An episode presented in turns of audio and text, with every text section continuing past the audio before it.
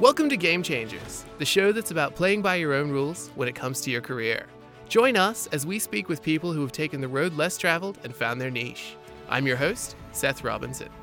We're there to shake up politics, and whether we win or not, I think we're going to do that. Today's guest is best known for his work with Pride Cup, an initiative that has grown over the last six years from the grassroots of regional football into a national movement for LGBTI plus pride and inclusion across sporting codes. Jason Ball is an entrepreneur and activist and will be running as the Greens candidate for the hotly contested seat of Higgins in the upcoming federal election. Jason, thank you so much for joining us today. Thank you for having me and Seth. It is a pleasure to be here. To kick things off, I wonder if you could tell us a bit about Pride Cup. Sure. Well, the idea came from all the way back in 2012 when I made the decision to share my story with the media of what it was like to be gay and play football, what it was like to hear homophobic language on the field, what it was like to be in the closet, what it was like to feel that I had to choose between being myself and playing the game that I loved. And I came out in the hope that it would drive cultural change within the AFL so that more players and athletes and officials can feel comfortable to be themselves in that environment. And uh, I could never have imagined back then that today I would be involved in this organization that is rolling out rainbow sporting games across the country and coupled with education to help players and coaches challenge homophobia and uh, you know drive that change. Mm-hmm. So, what kind of change have you seen over the last five years? It's been quite widely accepted and taken off then? Yeah, it certainly has. Uh, and it didn't happen overnight. Uh, back in 2012, I launched a petition calling on the AFL to do more to tackle homophobia, and the issue was quite relevant in the media at the time because there had been an incident on the field where a player was heard issuing a homophobic slur to another player, but he had gotten off on a lot lesser penalty than, say, a racist slur. So there's a lot of commentary happening in the game about whether or not homophobia was fair game. And I know when I was growing up, hearing words like faggot and pufta and homo, using the word gay as an insult, that was constant, whether it was coming from over the fence or from the opposition mm-hmm. or even my own teammates. And every time I heard those words, it felt like a reminder that if any of my teammates found out about my sexuality, that I wouldn't be accepted. And I ended up hiding my sexuality from my teammates for a good 10 years. And so it was the, the language was one of the biggest barriers to me feeling included and accepted. And so we started off with a project with the AFL Players Association where mm-hmm. we got some of the biggest names in the AFL to take a pledge that they wouldn't use homophobic language to encourage others to also take that pledge. We eventually got, uh, we, we started off asking the AFL to do a pride round in the same way that they have an Indigenous round and a multicultural round within the game. Which they now do, correct? Which they, which they now do across both men's and women's. But back then they weren't really ready for that idea. And mm-hmm. so it was down to my local football club, Yarra Glen, who sort of led the way, I suppose. We were like, well, if you're not going to do it, then we are. And so down at the grassroots level, we painted our 50 meter line rainbow. Um, we created rainbow jumpers for both of the teams. We created education programs for the players and coaches. And we got national media coverage for this day. The crowd was four times the size of a normal game of country footy, and many of the people who came along were part of the LGBTIQ community who said that they felt welcome for the first time at a country footy match. And that was really us proving that there is a mm-hmm. demand for this, that it can be done in a really tasteful, appropriate way, and on that day, the AFL announced that if any AFL clubs at the top level wanted to do this, that they would have their support. And so, fast forward to a couple of years later, the St Kilda Football Club and the Sydney Swans held the first Pride game at Etihad Stadium, where we had the 50 metre line there painted in a rainbow. And they, they paid homage to the fact that it was something that came from the grassroots. My yeah. teammates from Yarra Glen in amateur footy I formed the Guard of Honour when the St Kilda players ran out onto the ground, and I got my face on the cover of the footy record, and wow. I got to toss the coin at the start of the game. And from it going national, back at the grassroots level, we had more and more clubs signing up wanting to do a Pride Cup. But at that stage, there was no infrastructure, there was no support. Everyone was just calling me and saying, What do we do? We want to do a Pride Cup. And I can only do so much. I'm yeah. only one person. So that was the motivation to create. Uh, Pride Cup Australia, a, a new non-profit organisation with the goal to work with any sporting club at mm-hmm. any level in any code to help them hold a Pride Cup. So, what other kind of sports have gotten on board as part of that? Well, just a couple of weeks ago, we actually got together the 10 CEOs from Victoria's State Sporting Association. So, AFL Victoria, Netball Victoria, Basketball Victoria, Cricket Victoria, etc. Uh, we got them all together and we had them sign a pledge of pride, which was a commitment to working within their codes to create an inclusive culture for LGBTIQ people, to invest in education and awareness raising, uh, whilst also helping us launch our organisation, which is Yeah. one really great way that clubs can get on board uh, with this cause. And so we are now working across all sorts of different codes. We've seen Pride Cups not just in Aussie rules football, but now in cricket and in basketball and in water polo. Um, any team sport uh, can get involved and show their colours of support.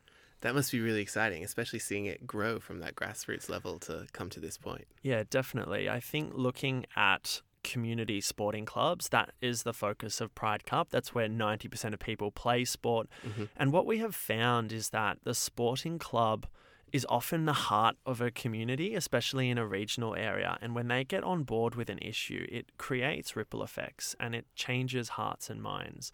I know many people who grew up in Hamilton, uh, which is sort of an hour north of Warrnambool out in Western Victoria, who had a terrible time coming out in that town, but they came back when their town did a Pride Cup. And when they did, they were greeted with rainbow messages in all of the shop windows. Um, in Gippsland, the local power station lit up their cooling towers with rainbow lights on the weekend of their Pride Cup, which was just such an amazing welcome for people Yeah. coming to that town for this event. So, and it was really the sporting club that drove it. I don't think any other event has put LGBTI people, those rainbow colours and allies on the front pages of regional papers, quite like the Pride Cup. One of our previous interviews was with Laura Youngson, who works with Equal Playing Field. And her big thing is gender equality across mm-hmm. sport. Prior to that, I had never realized what a vehicle sport can be for this kind of cultural change. Absolutely. Uh, Our, our vision is a world where LGBTIQ people feel included and accepted, and we absolutely believe that sport has the power to get us there. Some research came out in 2015, a couple of years after I came out, that showed that my story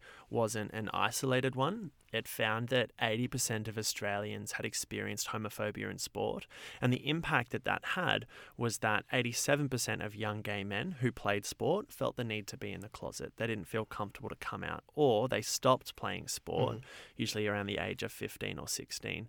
And that has the flow on effects of them missing out on all of the positive aspects that come from playing in sport, whether that's the physical activity of running around, the mental health impacts that flow from that, or just the social aspects of being connected in a community, which mm-hmm. sporting clubs bring. For us, that was a real driving force behind this work is that when it comes to LGBTIQ inclusion in sport, the results for health and well-being are, are twofold. Um, both it's challenging an environment that has traditionally been seen as pretty homophobic, Yeah. and we know that homophobia is bad for people's mental health and well-being, but also we're giving people access to all of the good outcomes that sport and recreation bring by making those environments more inclusive.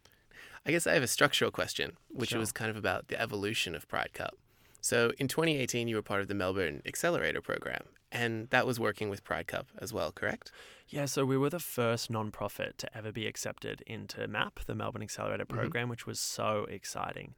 And uh, that program was incredible in terms of helping us scale. So we had this idea. We had been part of an incubator program called Progress Labs, which sort of gave us the bones of setting up a new organization. So, you know, registering for an ABN and getting our a business strategy together and fundraising plan and uh, our social impact model. And then when we graduated from that program, the accelerator program was sort of this amazing next step and it enabled us to really apply all of the amazing minds that the University of Melbourne network have access to um, across different industries. And we were really interested in seeing how we can not just be reliant on government grants for our program. So it was through the Accelerator program that we got the skills and the know how to launch an online store so that we could sell rainbow sporting merchandise to create our own revenue in order to help fund the education programs that we were wanting to roll out. And if it wasn't for the Melbourne Accelerator program, program, we definitely wouldn't have been able to do that. I was wondering because, I mean, it's been six years between the accelerator program and your initial kind of thought and petition around that. Do you feel like having that time to really kind of lay your foundation and then be able to just focus on scaling changed the capability of what you could reach? Or do you think if you tried to do the accelerator program earlier, it wouldn't have been as positive an outcome? I definitely think it took me the time to really understand what the community's needs were, what mm-hmm. was going to work and what wasn't going to work. I remember very early on, there were all sorts of different ideas floating around. One of them was to potentially have like a rainbow round of football where we're actually inviting members of the LGBTIQ community to come and play the game. We just found that to be incredibly difficult within the structures of AFL. Um, we ended up having a side program where we had AFL Nines, which is like touch football, uh, as an opportunity for people to sort of introduce themselves to the sport. AFL's not a game that you can just throw yourself into from the start. Like the fields are huge, it's contact sport. If you don't if you don't know how to fall properly, you're likely to break a bone. And so we we found other ways to get people involved in that, but it took a while to learn what was going to work and mm-hmm. where the power was in this. And what we found was that community sporting clubs and straight allies actually there was an appetite for this. And in order to bring it to them, what we have collectively done with the Pride Cup organization is take the collective wisdom and experience and know how of the many different communities that had done a Pride Cup over the last six years and actually put that all into a document and templates that people can pick up and run with to make it easier. So, talking about your career now, you're running for the seat of Higgins as a candidate for the Greens, but how does that compare to your previous experience? For me, it's an extension of, you know, I'm wanting to create positive change, and I think politics is a vehicle with which you can create systemic change mm-hmm. uh, for, for people's lives. And although my personal story around being a gay sports person has, has driven me towards LGBTIQ inclusion in sport, I'm passionate about a whole lot of other issues as well, whether that's taking strong action on climate change or a more compassionate approach for people seeking asylum or reducing inequality in the community. And so this is the second time I've run for office. Um, okay. I ran in 2016 for the Greens in Higgins and we got a huge swing and kind of set it up to potentially win at the next election. But these two sort of competing things side by side were really interesting in mm-hmm. that I realized that, you know, if my goal was to one day become an MP, um, I needed to hand over as much of the capital, uh, the know how, the idea, the vision for Pride Cup to a team of people to take it forward so it could grow and be the thing that it needs to be because there is a demand for it out there. And so I really set my sights on 2018 as being the year that we would set up Pride Cup in a way that I could step back from it and so that it wasn't all about me. So have you done um, that now? Yeah, well yeah. I've um, we've now got a, with our fundraising efforts, um, I mean obviously the Melbourne Accelerator program includes a grant of $20,000 which is amazing, which really helped us. We're also lucky enough to get some grants from Vic Health and the Victorian government. And we've also locked in our first corporate sponsor um, awesome. at about uh, $300,000 over 3 years to support the Pride Cup. So that has enabled me to hire a team yeah. who can do the work. And I've been able to step back from the operations of Pride Cup. And I'm now just a volunteered board director mm-hmm. um, for the organization. I meet with a team once a week, but that's enabled me to step back and focus on my other goal and my other dream, which is to become uh, an MP it was just it was a huge it, we kind of condensed what would have been a 24 to 36 month process mm-hmm. into mm-hmm. 12 months, and largely that was supported by the Melbourne Accelerator program. That's perfect because I was going to ask, how do you manage all of those spinning plates? Yeah, look, it was hard. Last year pushed me to my limits when it came to both being involved in a startup, which is all consuming in mm-hmm. and of mm-hmm. itself, as well as announcing my candidacy and trying to set up a campaign. And I quickly realized that I was not going to be able to do both things. I felt that I wasn't giving my best to either because I was trying to do both at once. And so the the need to be able to step back from Pride Cup came apparent faster than I had expected. Mm-hmm. And if I hadn't have done that, I probably would have burnt out before the election campaign even started. And so, um, you know, I'm just so happy to now be in a space where I can both be focused on the campaign as well as have a little bit of time to myself to be able to recharge, which is important, be my best self, um, yeah. and focus on my own well-being.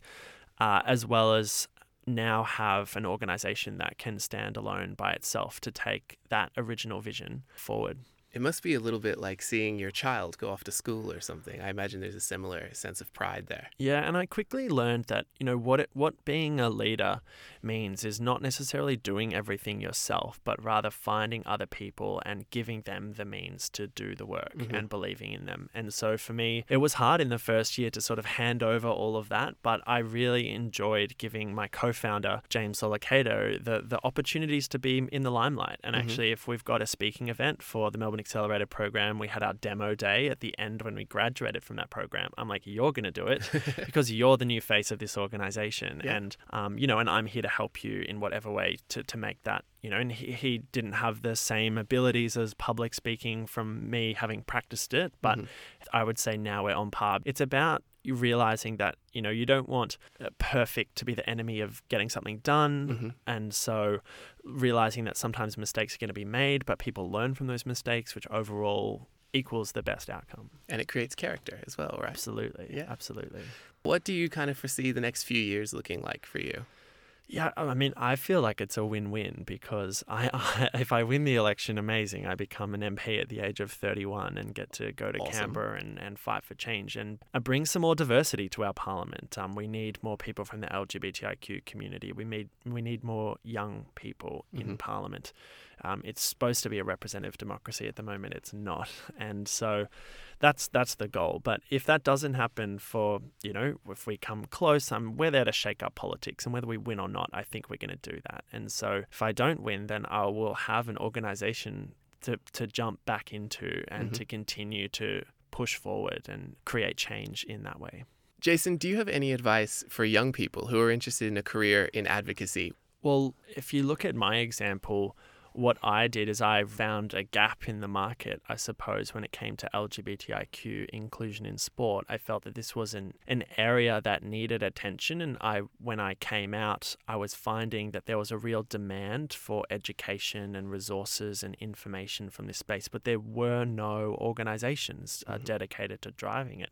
So I went out and started one and, um, you know, proved the case to the government and to other NGOs to work with us to get that off the ground. And that uh, we now have what you could almost consider a couple of the first ever paid jobs in LGBTIQ inclusion in sport through the Pride Cup organization that we have created. And it is really important that I think people can and should dedicate their entire lives to advocacy, but you do have to make a living. And Mhm. so you need to definitely not sell yourself short when it comes to that. Don't give away your time for free. Um, sometimes you can do that to up to a certain point, but at some point you need to go out there and say, "Well, I'm not going to do this work anymore until unless I get paid for it." And you go out and you look for that funding, whether that's from government, whether that's from philanthropy, whether that's from corporate sponsorship. Uh, and in the Pride Cup, we have all 3 Uh, Mhm. we launched a crowdfunder to get us off the ground. We found some philanthropic grants. We found some government grants. We found corporate sponsorship. So I guess my advice though would be you probably don't want to do that too soon. It took us five years to of, of running Pride Cups at a grassroots level and doing that on the side of work Mm-hmm. as sort of a pet project to really understand what was needed to actually create an organization and go out and get the funding for it. It sounds like when you are ready to take that step, there's a need to be quite entrepreneurial and an ability to network as part of that. Absolutely. And I think, yeah, I definitely, through the work that I had done over the five years as an advocate and I guess a spokesperson around issues relating to homophobia in sport, I had just been storing those up, I guess, over those years for this moment. And, and when it came, uh, I think within two days, I had assembled a board of some of the biggest names uh, across the sporting uh, landscape who were willing to sign up to be part of this project. And so it definitely takes takes time, but saving up that capital and those relationships for the right moment and getting it out there in that snapshot, that was a key to our success for Pride Cup. So a bit of patience as well. Patience, definitely patience. Well, Jason, I have one last question and then we'll let you go. What's one thing that's not on your resume that you think has gotten you to where you are today?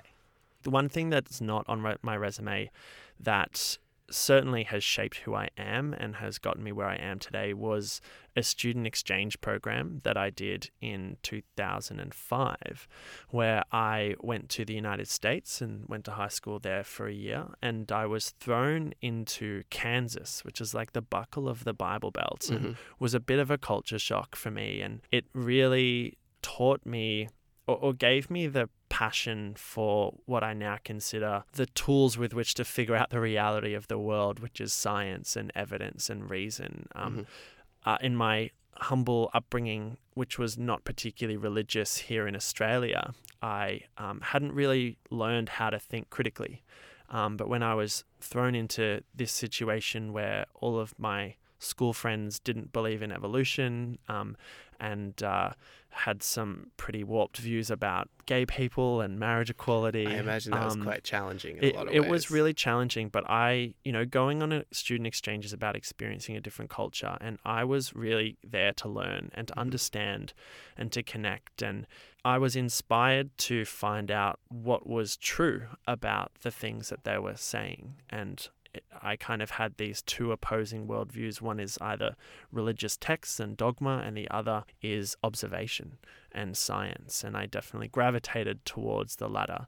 And, um, you know, when I came back to Australia, I was so inspired by that. Here at the University of Melbourne, I was involved in founding the University of Melbourne Secular Society, where we uh, explored issues of separation of church and state and um, issues around science and religion, which, you know, was really going back to it, my first foray into activism. I organised a protest on the steps of Parliament House against the Pope because he didn't support condoms in AIDS ridden Africa.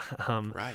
I um yeah, we organized the Global Atheist Convention here in Melbourne, which attracted 4,000 attendees from across the world to come and hear from leading thinkers across science and philosophy and uh, journalism and art and um, so that that experience of just that culture shock of getting thrown into a community that you are not familiar with Yeah. um, and being challenged, I think, is one of the foundational things that has turned me into the person I am today. Wow, it sounds very much like the match in the tinderbox kind of experience. Jason, thank you so much for joining us on Game Changers. Game Changers is recorded by Chris Hadzis and produced by Sophie Thomas. I've been your host, Seth Robinson.